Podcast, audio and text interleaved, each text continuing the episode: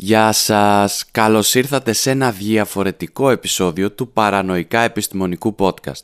Όσες και όσοι έχετε ακούσει τα προηγούμενα επεισόδια μέχρι τώρα, μάλλον θα έχετε καταλάβει ότι κάθε επεισόδιο είναι διαφορετικό.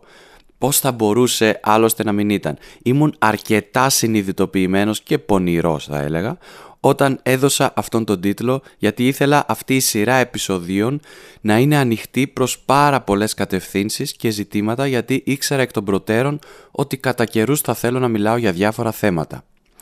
Και ξεκινάμε με το θέμα αυτού του επεισοδίου.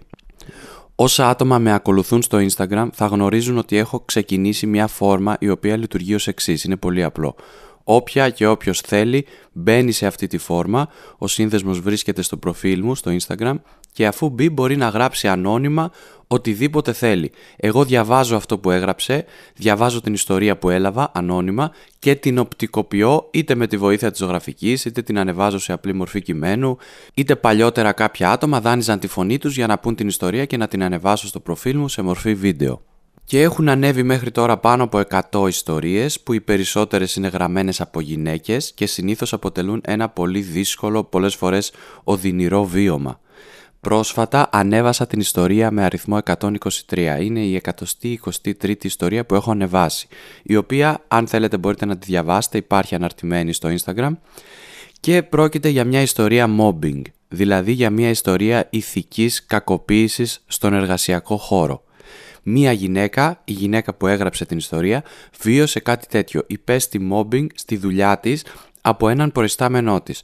Αυτή η ιστορία λοιπόν με κινητοποίησε να ψάξω στο ίντερνετ για την ηθική και ψυχολογική κακοποίηση στον εργασιακό χώρο.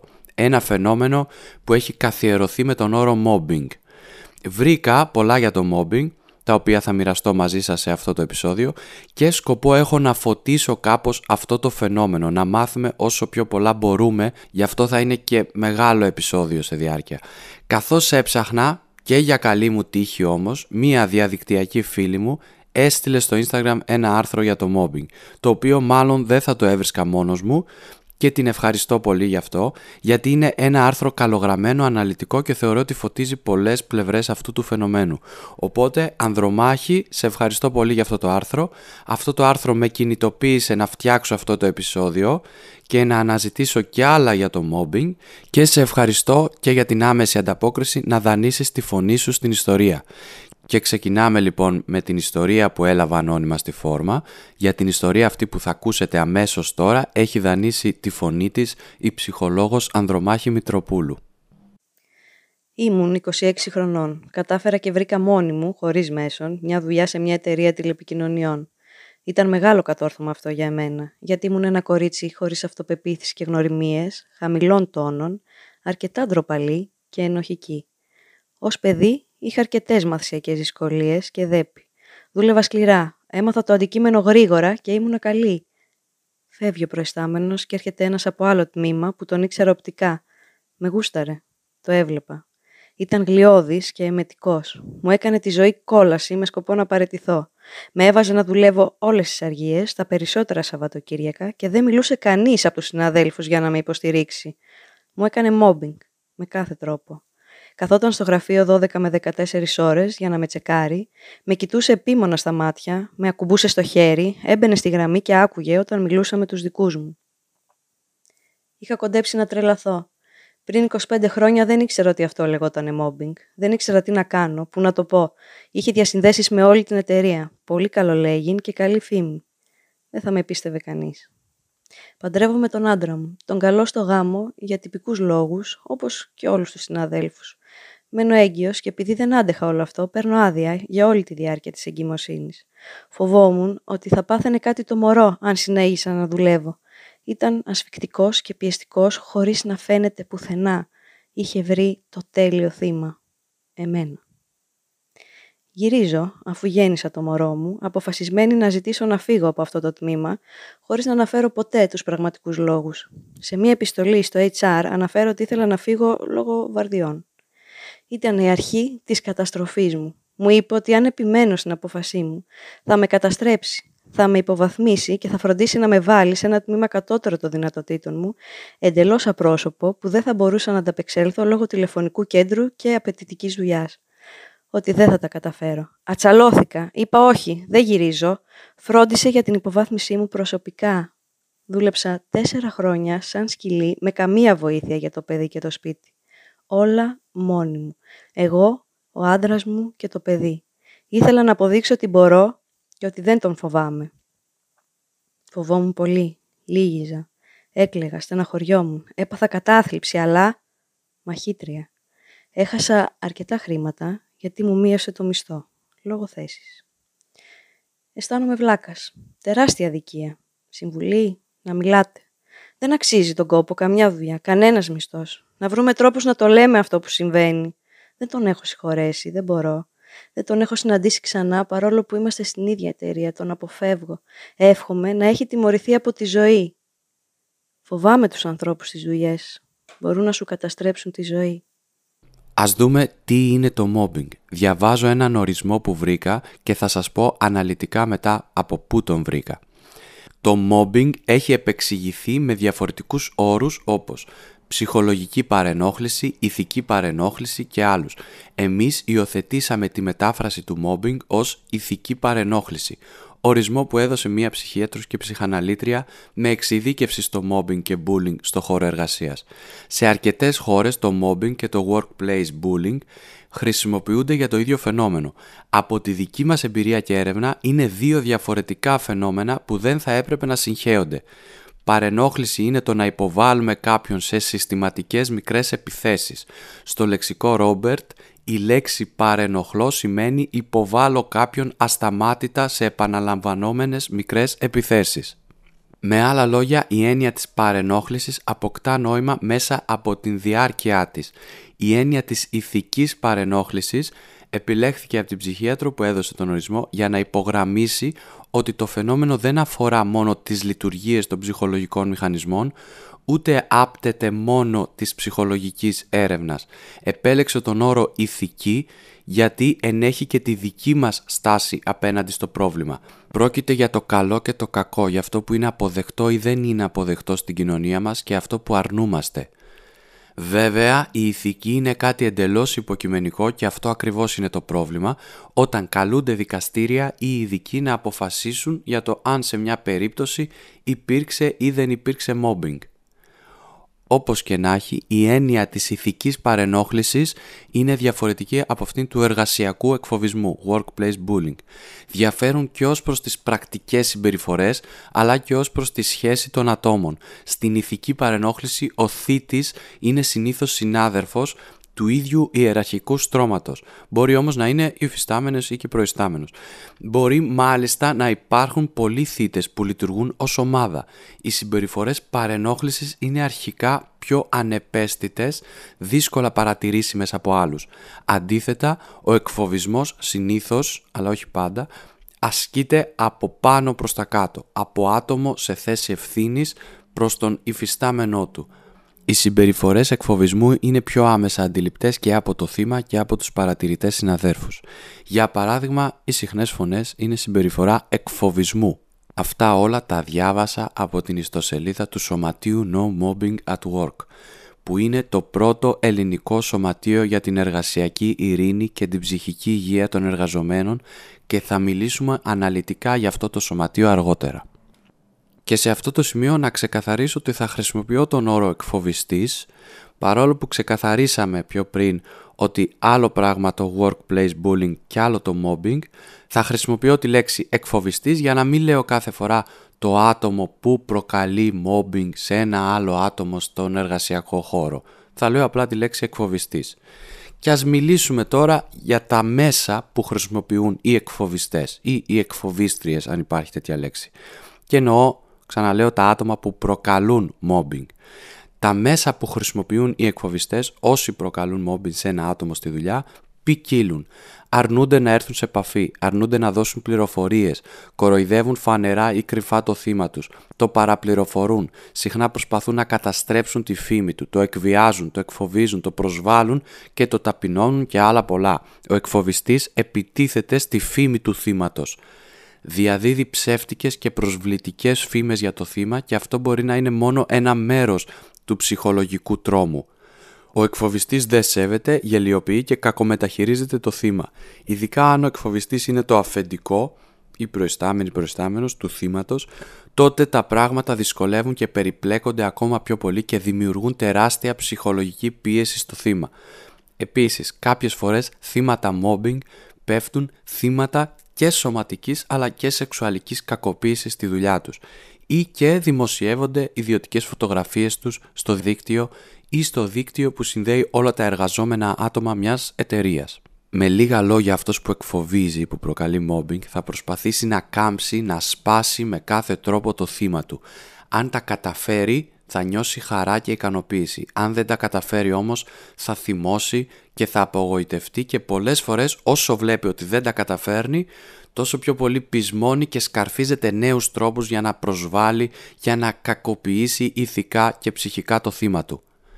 Στην πράξη τι μπορεί να είναι mobbing πέρα από αυτά που ήδη είπαμε; Όταν άλλοι συνάδελφοι μιλούν πίσω από την πλάτη του, του θύματος ή διακόπτουν τη συζήτηση όταν εμφανίζεται αυτό το άτομο, όταν σταματούν να το χαιρετούν ή να του συμπεριφέρονται ευγενικά, όταν φήμες κυκλοφορούν στο χώρο εργασίας του, οι οποίες είναι ταπεινωτικές προς το άτομο αυτό, όταν πάβουν να ενημερώνουν αυτό το άτομο για θέματα που αφορούν τη δουλειά του ή το παραπληροφορούν εσκεμένα όταν οι δηλώσεις του, τα λόγια του αναπαράγονται εσφαλμένα, όταν όλοι οι άλλοι ξαφνικά δεν θέλουν να συνεργαστούν μαζί του, όταν τα λάθη που κάνει το θύμα αντιμετωπίζονται από τους συναδέρφους με πολύ πιο αυστηρό τρόπο από τα λάθη άλλων εργαζομένων, όταν του ανατίθενται εργασίες που είναι αδύνατο να ολοκληρωθούν στο deadline που έχει οριστεί ή εργασίες οι οποίες δεν άπτονται των αρμοδιοτήτων του, όταν φυσικά το κοροϊδεύουν, το ταπεινώνουν ανοιχτά και άλλα πολλά πολλά όπως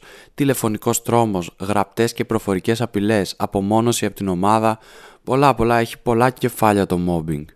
Και τώρα να πούμε τι δεν είναι mobbing.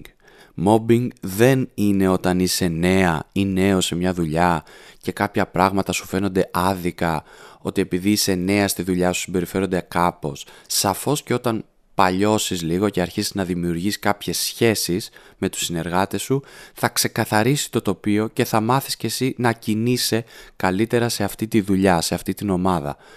Mobbing δεν είναι αν μια μέρα το αφεντικό σου ή κάποιος συνάδελφος σου κάνουν παρατήρηση για κάποιο λάθος ή αστοχία που μπορεί να έκανες, Ούτε αν κάποιος συνάδελφος ή προϊσταμένη, προϊστάμενος έρθει μια μέρα με νεύρα στο γραφείο, για παράδειγμα, και τους πάρει όλους και τους σηκώσει. Αυτό δεν είναι mobbing, είναι ένα μεμονωμένο περιστατικό που αν δεν επαναληφθεί, δεν πολύ αξίζει να το αναφέρουμε ή να του δώσουμε κάποια βαρύτητα. Και σε σένα θα τύχει κάποια μέρα στη δουλειά να μην έχεις πολύ τα κέφια σου, να μην θες να δεις και να μιλήσεις σε άνθρωπο, να είσαι πιο ψυχρή, πιο ψυχρός, αυτό δεν σε κάνει εκφοβιστή, αυτό σε κάνει άνθρωπο που είχε μια κακή μέρα. Το χαρακτηριστικό του mobbing είναι η επαναληψιμότητα και η μεθοδικότητα του θήτη, αλλά και η εξατομικευμένη επίθεση. Mobbing δεν είναι η επικοδομητική κριτική από συναδέρφους, ούτε είναι mobbing το να έρθεις σε διένεξη μια μέρα για μία φορά με μία ή έναν συνάδελφο. Και φυσικά mobbing δεν είναι τα καλοπροαίρετα αστιάκια. Και δεν εννοώ τα σεξιστικά αστιάκια, γι' αυτά ίσως μιλήσουμε σε κάποιο άλλο επεισόδιο. Και τέλος, mobbing δεν είναι να αισθάνεσαι χάλια κάθε φορά που επιστρέφεις σπίτι σου από τη δουλειά σου. Γιατί μπορεί να πρόκειται για μια δουλειά που όντως δεν σου ταιριάζει, δεν σου αρέσει. Ή μια επιχείρηση, ένας οργανισμός που υπολειτουργεί ή δεν λειτουργεί το σύστημά του σωστά και αυτό σε κουράζει. Mobbing σημαίνει υποβάλλω κάποιον ασταμάτητα σε επαναλαμβανόμενες μικρές επιθέσεις.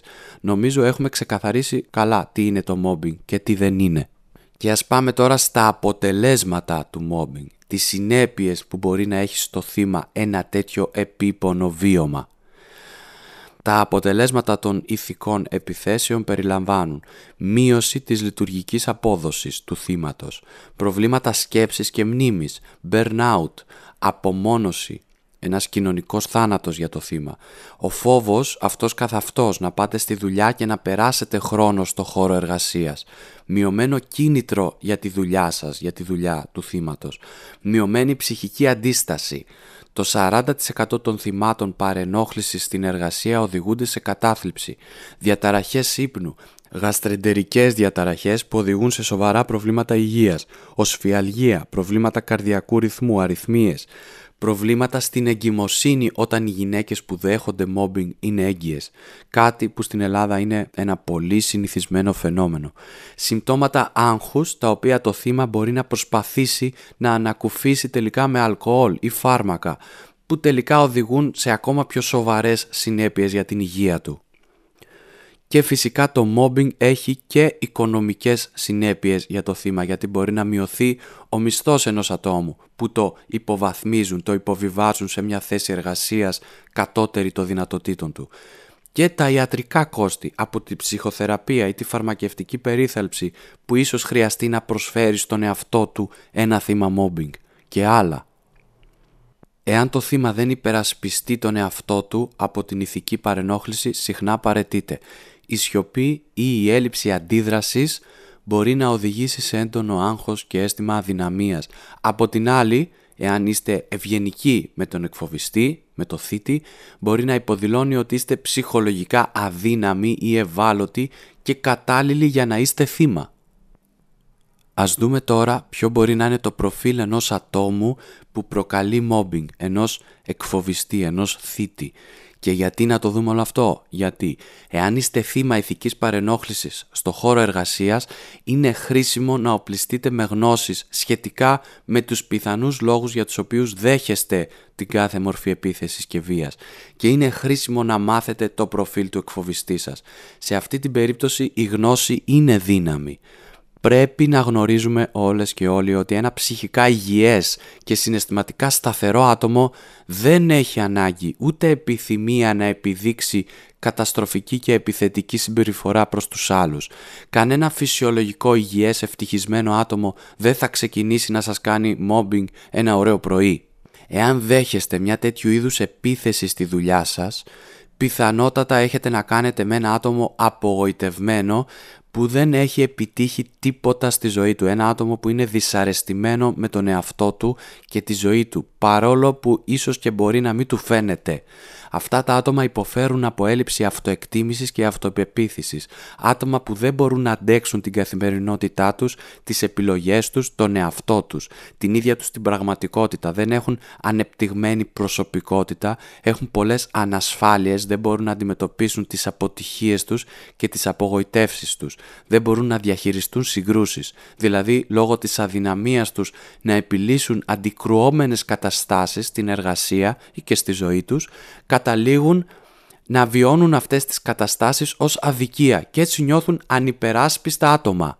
Κάθε φορά που ο εκφοβιστής θα αισθάνεται κατώτερος και πληγωμένος θα ενεργοποιείται ένας αμυντικός μηχανισμός μέσα του και κάθε φορά που αμφισβητείται η αποδεκτή εικόνα του θα θέλει να τιμωρήσει το άτομο που το προκάλεσε αυτό και να το εκδικηθεί. Αν ο εκφοβιστής αισθάνεται ότι η θέση του στη δουλειά είναι πολύ κάτω από τη δική σας, μπορεί να αισθανθεί θυμό ή απειλή από εσάς και αυτό θα του δημιουργήσει την ανάγκη να σας καταστρέψει με κάθε τρόπο. Είναι ένα άτομο που δεν μπορεί, όπως είπαμε, να αντιμετωπίσει την πραγματικότητά του. Αντιλαμβάνεται τη σαπίλα της ψυχής του, ενδεχομένως, ενδεχομένως και όχι, και ίσως και της σαπίλα της ίδιας του της ζωής όταν τη συγκρίνει με την επιτυχία της δικής σας ζωής, ψυχής και καριέρας.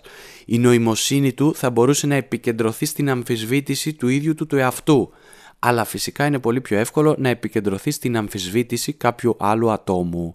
Χρησιμοποιεί την οποιαδήποτε ευφυΐα έχει προκειμένου να χειραγωγήσει τους πάντες γύρω του και άρα είναι άτομο που δεν έχει κάτι άλλο πέρα από εγωιστικούς και άθλιους στόχους. Η ζήλια γνωρίζουμε ότι μπορεί να μετατρέψει ένα άτομο σε τέρας. Δυστυχώς το εργασιακό περιβάλλον είναι το ιδανικό μέρος για να δράσουν τέτοια άρρωστα άτομα και συνήθως δρούν εναντίον εργαζομένων που είναι καλοί, καλές στη δουλειά τους. Και κάτι τελευταίο, προφανώς αυτά τα άτομα είναι και συναισθηματικά ανώριμα. Σε περίπτωση έλλειψης συναισθηματικής οριμότητας κυρίως λόγω ανεπαρκούς εκπαίδευσης αγωγής στην παιδική ηλικία, ένα άτομο δεν μπορεί να λειτουργήσει επαρκώς συναισθηματικά στον κόσμο των ενηλίκων. Ένα τέτοιο άτομο αισθάνεται λιγότερο άξιο αν κάποιος άλλος δεν το δεχτεί ή το αγνοήσει. άτομα που δεν διαθέτουν υγιή συναισθηματική ανάπτυξη έχουν πολλές πιθανότητες να γίνουν οι γνωστοί νταΐδες στον εργασιακό χώρο. Προκειμένου να φτιάξουν την αυτοεικόνα τους προκαλούν προβλήματα στους άλλους, δεδομένου ότι δεν μπορούν να αντέξουν τα άτομα εκείνα που είναι ευτυχισμένα, νέα, ελκυστικά, ηθικά, ξεχωρίζουν με θετικό τρόπο σε κάποιο τομέα, είναι καλά στη δουλειά τους, Δηλαδή, όπως είπα, δυστυχώς συχνά αρχίζουν να τους εκφοβίζουν, να εκφοβίζουν αυτά τα άτομα που είναι καλά στη δουλειά τους. Το κάνουν εκφοβίζοντας, κακοποιώντας, απειλώντας, προσβάλλοντας και εκβιάζοντας. Για το σκοπό αυτό, ο εκφοβιστής μπορεί να ζητήσει και βοήθεια από φίλους και συναδέλφους του να το βοηθήσουν και φυσικά όχι ανοιχτά αλλά με υπόγειους ύπουλους τρόπους, με ψέματα και εξαπάτηση θα τους πάρουν με το μέρος τους οι εκφοβιστές και θα φτιάξουν μια κλίκα εναντίον του θύματός τους.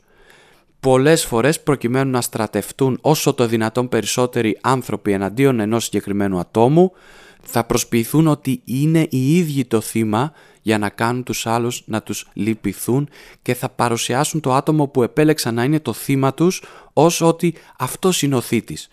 Όλα αυτά για να σπάσουν το θύμα, να πληγώσουν την αυτοεκτίμησή του, να το κάνουν εύθραυστο, να το ταπεινώσουν, να του κάμψουν το ήθος, τις αξίες και τις ιδιότητες του μπροστά στους άλλους ενώ οι ίδιοι παίρνουν ικανοποίηση από αυτό. Και όπως είπαμε πολλές φορές παίρνουν και το ρόλο του θύματος.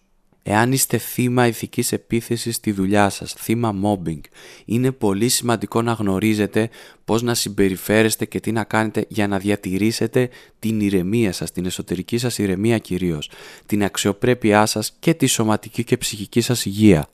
Δοκιμάστε πρώτα να μιλήσετε με το άτομο που σας προκαλεί mobbing, με τον εκφοβιστή σας. Προσπαθήστε να ανακαλύψετε το λόγο για μια τέτοια συμπεριφορά. Γιατί σας εκφοβίζει, γιατί τα κάνει όλα αυτά. Δώστε στο άτομο που σας κάνει mobbing την ευκαιρία να εξηγήσει τι πραγματικά θέλει από εσά. Αν και εφόσον δεν έχετε καταλάβει τα κίνητρά του. Αν έχετε καταλάβει γιατί τα κάνει όλα αυτά, και είστε απόλυτα σίγουρες ή σίγουροι, τότε προφανώς δεν υπάρχει λόγος να του μιλήσετε. Προσπαθήστε να βρείτε μια μέση λύση, αν αυτό είναι εφικτό, με το άτομο που σας επιτίθεται. Τι εννοώ μέση λύση; Δυστυχώς αυτό συχνά σημαίνει ότι δεν μπορείτε να εκφράσετε τη γνώμη σας ανοιχτά, αλλά πρέπει να αναπτύξετε ορισμένες διπλωματικές δεξιότητες για να συμφωνήσετε με τον επιτιθέμενο και παρόλα αυτά να συνεχίσετε να διατηρείτε τις δικές σας πεπιθήσεις. Και σε αυτό το σημείο τονίζω κάτι για να προλάβω όσες και όσους τυχόν σε αυτό το σημείο πούν «Τι λέει φίλε, μου προτείνεις να πάω να το πιάσω και ψηλή κουβεντούλα, δηλαδή το ψυχανόμαλου, για να φτάσουμε και σε διακανονισμό μεταξύ μας». Λοιπόν, υπενθυμίζω σε αυτούς που το βλέπουν έτσι ότι πρόκειται για το χώρο εργασίας κάποιου ατόμου. Αυτό σημαίνει ότι σε αυτό το χώρο εργάζεται και λόγω αυτής της εργασίας βγάζει λεφτά και με αυτά τα λεφτά ζει πληρώνει το σπίτι του, τους λογαριασμούς του, ενδεχομένως ζει και την οικογένειά του και φυσικά μπορεί να είναι η δουλειά στην οποία πραγματοποιεί τα όνειρά του αυτό το άτομο. Είναι πολύ σημαντικό να καταλάβουμε, ώστε να μην καταλήγουμε σε βιαστικά συμπεράσματα, ότι είναι πολύ λεπτά, πολύπλοκα και δυσεπίλητα ζητήματα αυτά. Ειδικά, και το τονίζω αυτό, ειδικά αν ο εκφοβιστής ή η εκφοβίστριά σου είναι το ίδιο σου το αφεντικό που σε πληρώνει. Και αν είσαι εσύ θύμα ενός τέτοιου ανθρώπου σε μια χώρα που πρώτον είναι πάρα πολύ μισογίνικη, ειδικά στον εργασιακό τομέα, και δεύτερον σε μια χώρα που μαστίζεται από ανεργία. Αυτά για να προλάβω όσους ελαφρά την καρδία θα πούν πήγαινε πες του καθυστερημένου το και το που θα κάθεσαι και θα τον ανέχεσαι Σκοπός αυτού του επεισοδίου είναι να δούμε την οπτική του θήτη, του εκβιαστή, για να γνωρίσουμε το προφίλ του, ώστε όχι να πάμε και να τον απειλήσουμε ή να τον βρίσουμε ή να τον δίρουμε, δεν ξέρω εγώ τι, αλλά μιλάμε για το προφίλ που μπορεί να έχει ένας εκφοβιστής, κάποιος που προκαλεί mobbing, προκειμένου να μην τον φοβόμαστε. Και όταν κάτι δεν το φοβόμαστε, δεν το αφήνουμε να μας κάμψει την αυτοπεποίθηση και την αξιοπρέπεια. Και συνεχίζω, αν η επικοινωνία σας με τον εκφοβιστή σας οδηγεί πάντα σε μια σύγκρουση και τίποτα άλλο, τότε θα πρέπει να την κρατήσετε στο ελάχιστο αυτή την επικοινωνία. Όσο γίνεται λιγότερα πάρε δώσε μαζί του. Αυτό σημαίνει να φεύγετε από καταστάσεις που σας πληγώνουν και σας κάνουν να αισθάνεστε άσχημα. Μην αφήσετε τον εκφοβιστή να σας προκαλέσει κατά τη διάρκεια της συνομιλίας. Επειδή αυτό ακριβώς θέλει, να σας βγάλει από τα ρούχα σας, να σας προκαλέσει, να χάσετε το δίκιο σας και να τραβήξει και την προσοχή των υπολείπων. Να τραβήξει τα βλέμματα πάνω του. Ο εκφοβιστής πρέπει να τροφοδοτήσει τη χαμηλή αυτοεκτίμησή του με κάποιο τρόπο. Επομένως, ποτέ μην επιτεθείτε σε αυτόν μπροστά σε άλλους. Αυτό ακριβώς θέλει, εφόσον θα θέλει να φανεί ως το θύμα και εσείς ο επιτιθέμενος ή η επιτιθέμενη. Ότι εκείνος είναι ο καλός και εσείς η κακιά ή ο κακός. Αν το επιτεθείτε παρουσία άλλων, απλά θα του δώσετε λίγη παραπάνω ικανοποίηση και δύναμη. Ένα από αυτά που επιθυμεί διακαώς αυτός ο άνθρωπος είναι η ίδια σας η αντίδραση. Μην του κάνετε όμως αυτή τη χάρη, βάλτε όρια, μην συμμετέχετε σε εκρηκτικές καταστάσεις. Μην ξεπερνάτε τα όρια που έχετε βάλει ώστε να χειριστείτε μια κατάσταση γιατί το σίγουρο είναι ότι θα χάσετε το δίκιο σας. Να είστε ισχυρές, επίμονες και να μην γκρεμίζετε ποτέ τα όρια που έχετε βάλει γιατί αυτό θα φανεί ως αδυναμία. Και ένας τρόπος να βάλετε όρια είναι να μην δείχνετε καμία συναισθηματική έκφραση στον άνθρωπο που σας προκαλεί mobbing. Δηλαδή να μην δείχνετε τα συναισθήματά σας. Αυτό ακριβώς θέλει, να σας δει ευάλωτες ή ευάλωτους ή ακόμα και θυμωμένες. Το θυμό σας θα το χρησιμοποιήσει υπέρ του για να φανεί ως θύμα. Και φυσικά αν δείξετε θετικά συναισθήματα αυτό θα σας κάνει ακόμα πιο εύκολους στόχους αν οι συνάδελφοί σας τώρα, οι οποίοι παλιότερα σας μιλούσαν κανονικά, τώρα ξαφνικά δεν σας μιλούν ή έχουν αλλάξει τη στάση τους προς εσάς και εσείς ξέρετε ότι φταίει αυτός ο ένας που τους έβαλε λόγια και τους πήρε με το μέρος του, αν παρατηρήσετε κάτι τέτοιο, τότε καλύτερα να απευθυνθείτε σε αυτούς τους συναδέρφους απευθείας και να τους ρωτήσετε πού οφείλεται αυτή η αλλαγή στη συμπεριφορά τους. Ακόμα και αν φοβάστε για την απάντηση που θα λάβετε, καλύτερα να την ακούσετε, ακόμα και αν είναι ψέμα αυτό που θα σας πούν παρά να υπομένετε μια τέτοια κατάσταση σιωπηλά και φοβισμένα. Και αν τελικά μέσω αυτής της ερώτησης και μιας συζήτησης που θα υπέρθει, καταφέρετε να επιλύσετε ένα τέτοιο θέμα με κάποιο συνάδελφο, τότε αυτή η επίλυση της παρεξήγησης ή της σύγκρουσης θα προκαλέσει σεβασμό προς το πρόσωπό σας. Αν τώρα πρέπει να έρθετε σε επαφή με αυτό το άτομο που σας προκαλεί mobbing για ένα θέμα που αφορά τη δουλειά σας, τότε αυτή η συνάντηση κανονίστε να γίνει όσο πιο σύντομη γίνεται. Και μετά απλά φύγετε, μην δώσετε συνέχεια, μην δώσετε δικαιώματα για καυγά και σε καμία περίπτωση μην δείξετε συναισθηματισμό. Και τέλος κάτι σημαντικό που διάβασα σε πολλά άρθρα είναι ξεκινήστε να φτιάχνετε ένα προσωπικό αρχείο σχετικά με αυτή την παρενόχληση στη δουλειά σας. Δημιουργήστε ένα είδος ημερολογίου για το ποιος σας επιτίθεται, πώς, πότε συνέβησαν οι επιθέσεις και ποιες ήταν οι συνέπειες. Αυτή η διαδικασία θα σας βοηθήσει να βρείτε και ένα μοτίβο στις πράξεις του εκφοβιστή σας, αλλά και να καταλάβετε καλύτερα τα όσα συμβαίνουν γύρω σας. Φροντίστε να τεκμηριώνετε όσο μπορείτε πιο πολλά. Χρησιμοποιήστε κρυφά το τηλέφωνό σας, την ηχογράφηση, το βίντεο για να καταγράψετε μια δυσάρεστη κατάσταση. Καταγράψτε κάθε επίθεση, κάθε προσβλητική συνομιλία, παρενόχληση και εκφοβισμό και κάθε άλλη κατάσταση που σας επηρεάζει. Αν οι επιθέσεις γίνονται πιο συχνές, μιλήστε με το διευθυντή, την εταιρεία ή τον οργανισμό στον οποίο εργάζεστε. Αν σας προκαλεί ο ανώτερός σας, μιλήστε με τον ανώτερό του. Αν ο ανώτερός του είναι κολλητός με τον εκφοβιστή σας, τότε μιλήστε με τον αμέσως ανώτερο.